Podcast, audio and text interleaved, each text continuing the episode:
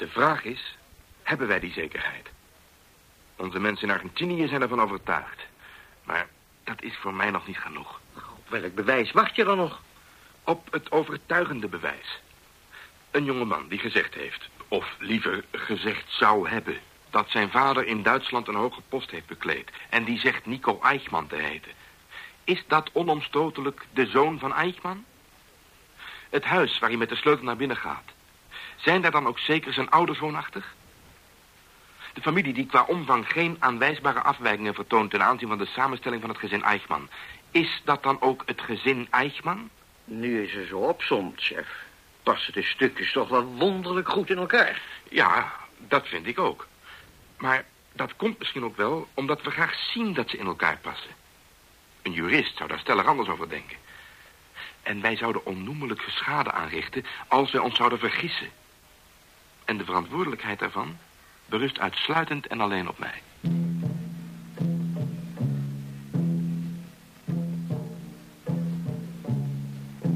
De Mossad.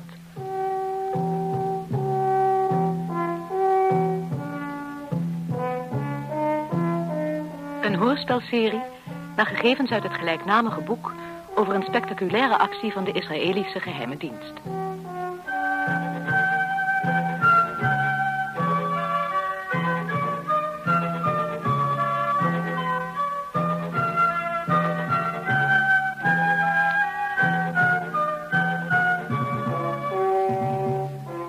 Vandaag hoort u het vierde deel.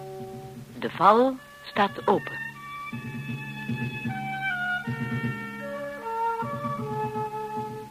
Ik geloof toch niet, is er, dat je je al te veel zorgen moet maken over die Verenigde Arabische Republiek. Nasser heeft in 56 zijn lesje geleerd. Die neemt niet zo gauw meer de wapens op tegen Israël. Daar ben ik ook niet bang voor. Maar ik hou rekening met de Syriërs. Die hebben dat lesje nog niet gehad. En die geloven nog in de overwinning. Kom nou, kom nou, is er. Dat is toch geen leger wat ze hebben. Generaals uit Egypte komen notabene hun leger reorganiseren. Je onderschat de situatie, Nathan. Er staan twee volledig uitgeruste divisies in de Golanhoogte. Ze beschikken over een behoorlijk aantal MIG-straaljagers. En, wat nog belangrijker is... ze hebben in Syrië behoefte aan een oorlog.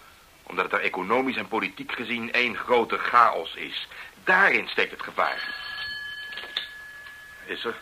Ik heb een telegram uit Argentinië. Breng binnen. Ik wil op korte termijn een mannetje in Damascus hebben... die daar heel diep infiltreert. Eli Cohen? Eddie Cohen bijvoorbeeld. Alsjeblieft.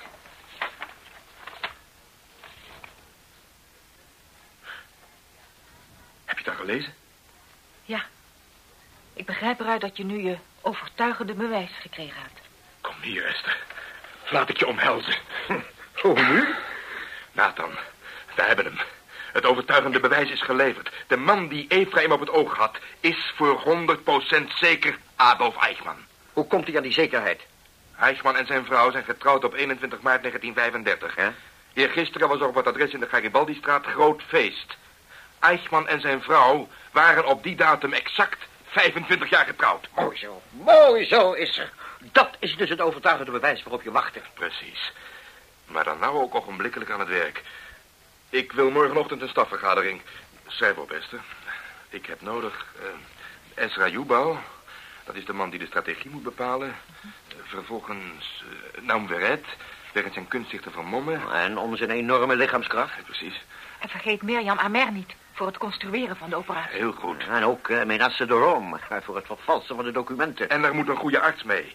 Want papa moet in een goede conditie voet in Israël zetten.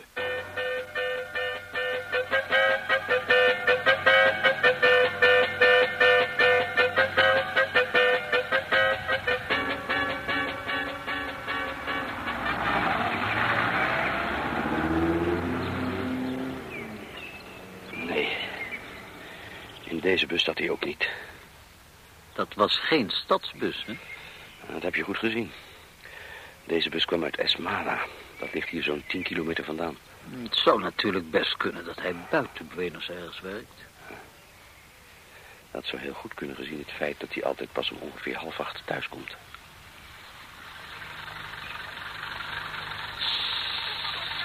Deze bus komt uit het noordelijke gedeelte van de stad.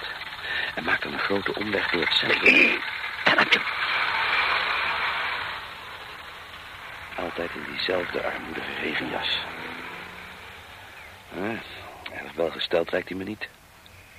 Dat kan heel goed een houding van hem zijn. Om zo min mogelijk op te vallen. Want reken maar dat u heus wel het een en ander uit Duitsland heeft meegeroust. Maar goed, hij komt hier dus aan met bus 39. Wat doen we nu? Morgen gaan we de tijd bepalen hoe lang de bus erover doet... om van het beginstation bij deze halte te komen. Dan rekenen we de tijd terug vanaf half acht 's avonds. Laten we zeggen, die bus doet er een uur over. Dan nemen we morgen allebei een bus die omstreeks half zeven vertrekt. Wij samen in de bus? Nee, nee, nee. Niet in dezelfde bus natuurlijk. Maar na elkaar zo omstreeks half zeven. En dan moeten we goed uitkijken waar die opstapt. En waar die opstapt, daar stapt hij ook uit. En zo kunnen we erachter komen waar hij werkt en wat hij overdag uitvoert. Heel goed, Efraim. Op deze manier vallen wij het minst op. Nou, is hij nou uit het zicht? Ja, hij is de bocht om. Goed, rijd dan maar naar het restaurantje van vorige week... want ik heb inmiddels danig trek gekregen.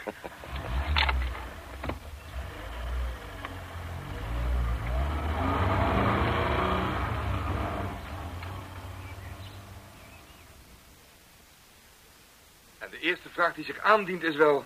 Hoe brengen we Eichmann van Argentinië naar Israël? Heb jij je gedachten daar al over laten gaan, Ezra? Ja, er zijn uit de aard der zaak slechts twee mogelijkheden. Of per vliegtuig, of per boot. Het nadeel per vliegtuig is dat het wel heel moeilijk zal zijn... om een onwillige passagier door de douane te loodsen. Ja. Ik denk niet dat Eichmann erg zal meewerken bij deze operatie. Het voordeel van een schip is dat iemand veel gemakkelijker aan boord gesmokkeld kan worden. Eh, via de lading bijvoorbeeld. Maar het nadeel is dan weer dat zo'n reis 60 dagen duurt. Een prachtige bijkomstigheid is dat er op het ogenblik in Argentinië feestelijkheden worden voorbereid... ter ere van het 150-jarig bestaan van de onafhankelijke staat Argentinië. Gaat er ook een afgevaardigde van Israël naar het feest? Jazeker. Er gaat zelfs een officiële afvaardiging. En die gaan per vliegtuig? Die gaan met de El Alja. Mirjam, wil jij dat bij de El alles goed uitzoeken? Wat voor afspraken er gemaakt zijn en op welk tijdstip ze naar Argentinië vertrekken? Nou ja, Bestaat er een lijndienst van de El Al op Argentinië? dat niet. En daarom weet ik dat de delegatie niet met een lijndienst naar Buenos Aires gaat... maar met een gecharterd vliegtuig van de El Al. Het tijdstip staat nog niet vast. Maar dat zal wel binnen een maand plaatsvinden. Binnen een maand niet, denk ik. Maar wel binnen twee maanden. Hoe dan ook, ik zal dat precies uitzoeken. Een speciaal El Al-toestel dat om een zeer legale reden naar Argentinië vliegt. Dat is een heel bijzonder aspect, is er. Aanvankelijk ging mijn voorkeur uit naar een transport per schip. Maar nu ik dit hoor... Mirjam, zoek dit uit. Morgen weet ik meer. De volgende vraag is... Wanneer starten we de operatie daadwerkelijk? Als we vandaag tot een afronding komen van het team... dan ga ik morgen naar de minister-president... en dan stel ik voor dat we aanstaande maandag van start gaan. En hoe gaan we naar Argentinië? Ieder op eigen gelegenheid, neem ik aan? En dat niet alleen. Geen van ons vertrekt rechtstreeks uit Israël. Elk van ons reist eerst naar een plaats ergens in Europa. Parijs, Madrid, Amsterdam. Daar blijven we dan enkele dagen... en reizen dan, als dat mogelijk is... met een rechtstreekse vliegverbinding naar Argentinië. In Buenos Aires moet een geschikt huis worden gehuurd... waar we samen kunnen komen... en waar we Eichmann, als we hem te pakken hebben, kunnen onderbrengen... tot het moment van de grote oversteek. Trekken we dan met ons allen in dat huis? Geen sprake van. Slechts één persoon huurt dat huis. De anderen nemen hun intrek in diverse hotels. Elk teken van samenzwering moet vermeden worden. Ik zal Efraim laten weten dat hij alvast voorzichtig naar een geschikt huis moet omkijken. Overigens moeten jullie me nou even verontschuldigen, want ik heb een afspraak die ik niet kan afzeggen. Ik ben over een half uurtje terug. Ja, één vraag nog is er. Ja. Wie heeft in Argentinië de algehele leiding? Ja, wat zal ik zeggen? Ik vind waar we nu mee bezig zijn... een van de moeilijkste en vooral ook neteligste operaties... die de Mossad ooit heeft ondernomen. Ik vind dat ik ter plaatse persoonlijk de verantwoordelijkheid op me moet nemen. Ik eh, ben over een half uurtje terug. Die is het. Wat bedoel je? Dat gewichtige gezicht dat hij trok. Over verantwoordelijkheid. Man, hier kan is er geen weerstand aan bieden. Hier wil hij toch bij zijn. Hier, hier moet hij bij zijn. Dat kan toch niet anders.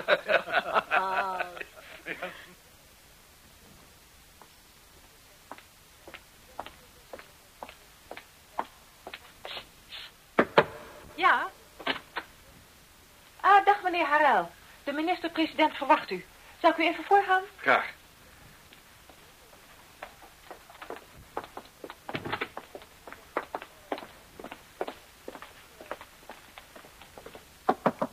Ja? De heer Harel voor u. Ah, Esther. Zo, ga zitten. Ja. De operatie staat nu dus voor de deur, hè? Ja, volgende week vertrekken de eerste. Een hele organisatie, hè? We hebben niets aan het toeval overgelaten. Maar daar komt erbij kijken. Visums, gezondheidsattesten, paspoorten, sommige vervalst, vliegverbindingen, hotelreserveringen en ga zo nog maar even door. Ken ik deelnemers aan deze operatie persoonlijk, dacht je? Mm, Nee, dat geloof ik niet. Behalve natuurlijk Ezra Yuba. Ja, natuurlijk ken ik Esra. Die is hier geboren. Heeft hij de leiding? Eh, Hij heeft eh, de leiding, ja. En de overige medewerkers zijn allemaal overlevenden van de nazi-terreur. Ja. Ze hebben in concentratiekampen gezeten. Ze hebben hun ouders en verdere familieleden in de gaskamers verloren. Het is onnodig te zeggen dat zij allen zeer gemotiveerd zijn... om deze massamoordenaar voor zijn rechters te brengen. Maar ik kwam hier om je te zeggen dat ik ook meega. Jij gaat ook mee? Ja, en laat ik eerlijk bekennen dat ik er ook graag bij wil zijn... bij het moment van de arrestatie. Dat zal me een grote voldoening geven. Maar dat is niet de eigenlijke reden waarom ik meega. Die reden is dat ik persoonlijk de verantwoordelijkheid wil dragen. Ezra heeft de leiding en ik sta als het ware ook onder zijn gezag... maar ik wil erbij zijn als er onverhoopt iets misgaat. Ja, daar heb ik natuurlijk ook over nagedacht, Israël. Het is een zeer precaire onderneming. De relatie tussen Argentinië en Israël is goed. Argentinië heeft destijds in assemblee van de Verenigde Naties gestemd... voor de totstandkoming van de staat Israël. En mochten zij erachter komen dat onze agenten in hun hoofdstad een ontvoering beramen... dan zouden ernstige politieke repercussies daar wel eens het gevolg van kunnen zijn. Dat besef ik heel goed, David. En dat is dan ook de reden waarom ik meega. Loopt het mis, dan wil ik in de eerste plaats de autoriteiten al daar zien te overtuigen... van de uitzonderlijkheid van de misdaden die Eichmann begaan heeft. En dat wij hem niet willen vermoorden, maar hem voor een rechter willen slepen. Ja. En misschien wil ik dan ook nog wel zien te suggereren... dat wij hem natuurlijk aan de Argentijnse autoriteiten uitgeleverd zouden hebben. Maar als dat allemaal niets uithaalt... dan wil ik, dan eis ik van alle medewerkers... dat zij mij dan aanwijzen als de organisator. En dat ze alles ondernomen hebben op mijn uitdrukkelijk bevel. Ik begrijp je overweging en ik heb er alle begrip voor. Maar in vredesnaam is er zorg ervoor dat de operatie goed afloopt. En dat niet in de laatste plaats omdat we het hoofd van de Mossad hier eenvoudig niet kunnen missen. We zullen ons best doen, David. Sterker, we zullen doen wat in ons vermogen ligt. En meer dan dat. Reken daarop.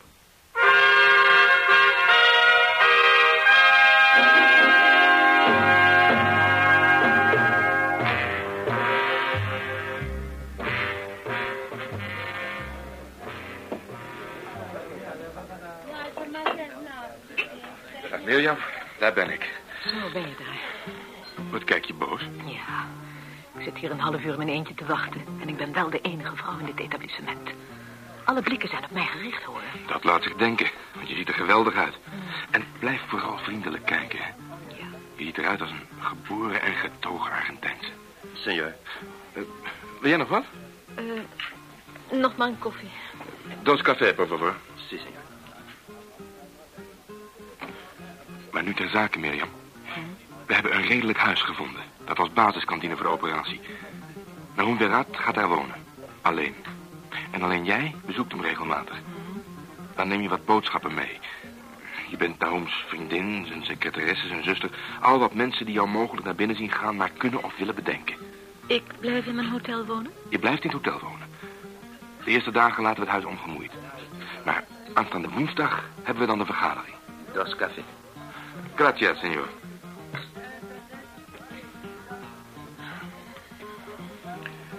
Die avond komen op verschillende tijden Esra en Menasse bij Nahum op bezoek en zij blijven daar. Jij gaat terug naar je hotel. De volgende dag kom ik een half uur nadat jij weer bent gearriveerd. Onze vriend Clement wordt nu geen moment meer uit het oog verloren. Wij kennen zijn handel en wandel. En donderdag slaan wij toe. Donderdag aanstaande? Donderdag aanstaande. Je beseft toch wel dat het minstens een week duurt voordat het El Al-toestel terugkeert naar Israël, hè? Ja, dat weet ik. Dus je houdt onze vriend een week lang in Buenos Aires vast? Inderdaad. Ben je dan niet bang dat daar grote stampij op kan volgen als een familiealarm slaat? Daar ben ik niet zo bang voor, Mirjam. Zij wonen hier onder een andere naam, met vervalste papieren. Ze kunnen niet naar de politie gaan en zeggen... mijn man heet eigenlijk zus en zo en nu zijn we bang dat hij is gearresteerd. Ze kunnen hooguit de vermissing van de heer Ricardo Clement bij de politie melden. Ja, maar mocht er een grote publiciteit ontstaan... dan zal het toch denk me moeilijk worden om hem het land uit te krijgen. Dan zullen wij inderdaad onze plannen aan de ontstaande situatie moeten aanpassen. Maar daar loop ik nou nog niet op vooruit. Ga jij nou dadelijk met je boodschappenmatje naar Nahum? Het huis is hier vlakbij. En zeg Nahum dat we aanstaande woensdag de beslissende vergadering hebben.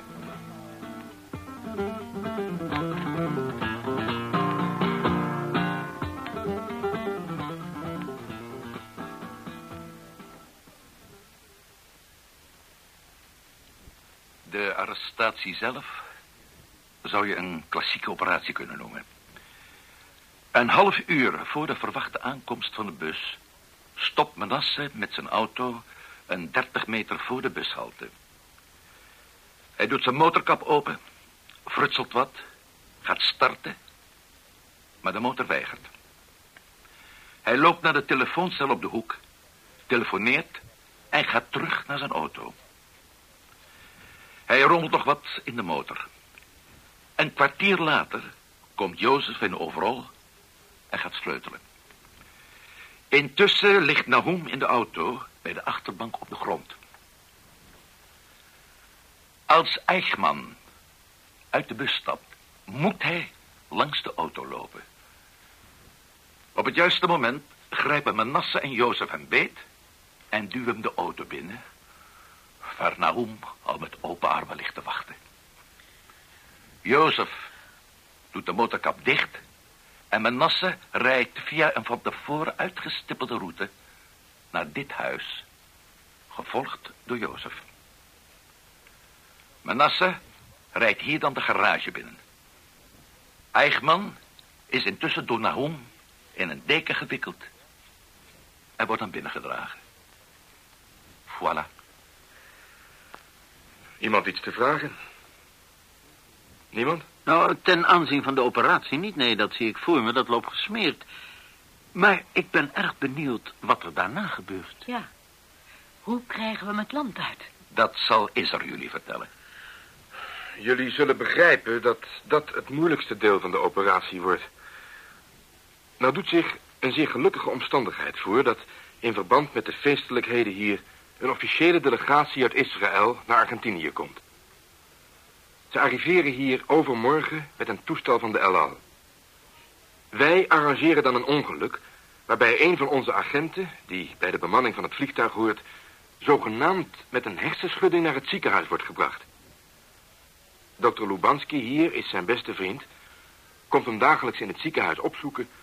en vertelt hem dan tevens hoe hij de symptomen van zijn hersenschudding moet beschrijven. Op 20 mei voelt de agent zich dusdanig hersteld... dat hij te kennen geeft terug te willen naar Israël. Zo mogelijk vraagt hij om een medisch attest. Dr. Lubanski haalt hem op... en ogenblikkelijk worden de papieren in orde gemaakt voor Eichmann. Die krijgt de papieren van die gewonde steward, zal ik maar zeggen. Heel goed, nou. Maar eh, hoe komt Eichmann dan aan boord van het toestel? Ik heb nog een idee dat ik verder wil uitwerken... maar in principe komt het hierop neer... de betrokken steward, in werkelijkheid dus Eichmann... is nog wat dizzy vanwege het ongeluk. Eichmann krijgt een El Al-uniform aan... wordt door dokter Lubanski behandeld met een lichte verdoving... en gaat zo tussen twee bemanningsleden in het vliegtuig binnen. En dat was dat. Ja, ja, ja, ja, we praten nu wel wat gemakkelijk over. Maar vanaf het moment van de arrestatie tot aan de start van het vliegtuig... zal zich nog menig spannend moment voordoen. Reken jullie daar maar op.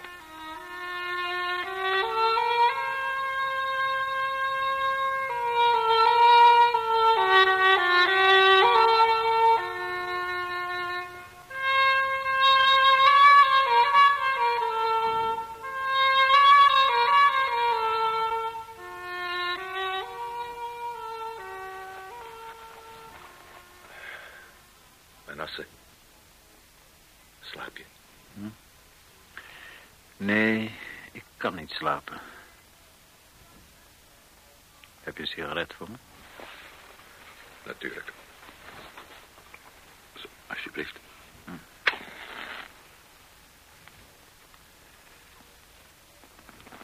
Merci.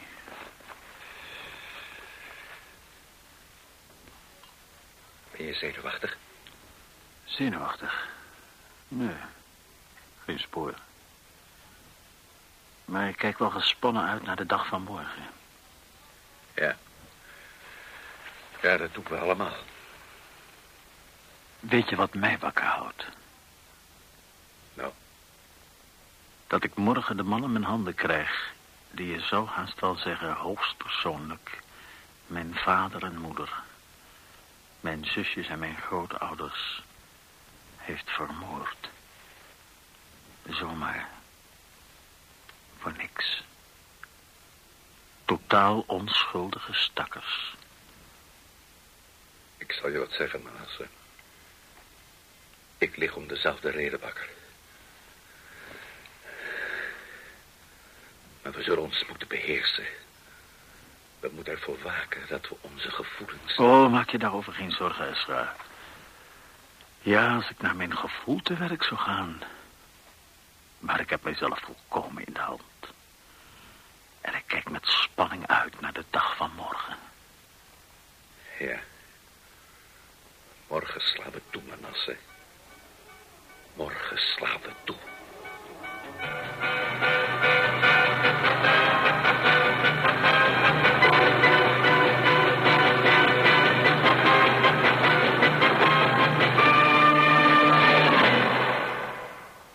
U hoorde het vierde deel van de hoorspelserie De Mossad. Bewerking en regie Friso Cox.